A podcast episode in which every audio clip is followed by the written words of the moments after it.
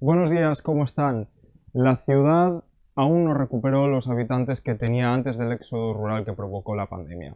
Según los últimos datos publicados por el Instituto Galego de Estadística, el Concello de Ourense tiene 383 habitantes menos en julio de 2023, que son los últimos, frente a enero de 2021. De hecho, solo Ferrol acompaña a la ciudad en esta caída demográfica, ya que Pontevedra también baja, pero apenas lo hacen 13 habitantes.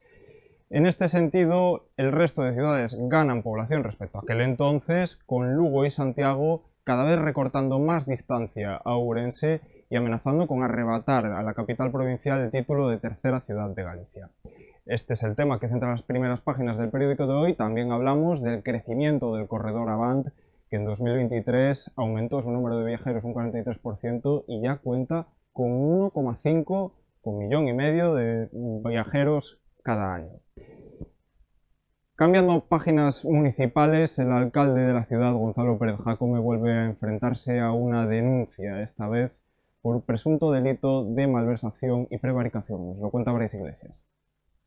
El alcalde de Urense, Gonzalo Pérez Jacome, se enfrenta de nuevo a la justicia. Los ex compañeros de Jacome Endeo, ahora agrupados en Coalición de Centro Democrático han presentado una denuncia en Fiscalía por una presunta malversación y prevaricación administrativa. Los ex ediles de Democracia Nacional consideran que el sueldo público que percibe Gonzalo Pérez Jacome es incompatible con las actividades profesionales que sigue desarrollando. Todos los detalles en la región.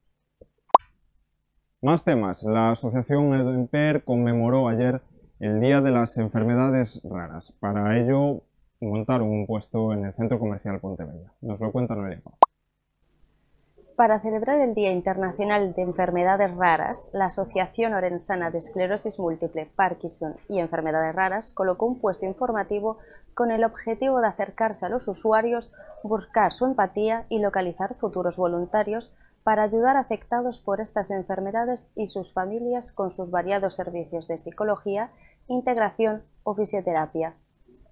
En páginas de provincia, Celanova ya aprobó sus cuentas municipales para 2024.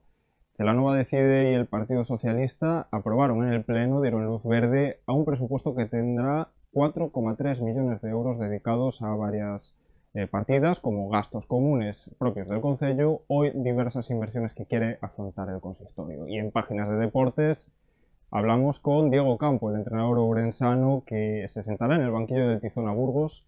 El equipo eh, con, el que se enfrentará el Club Ourense Baloncesto.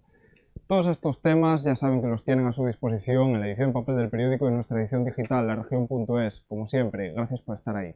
Tengan un feliz jueves.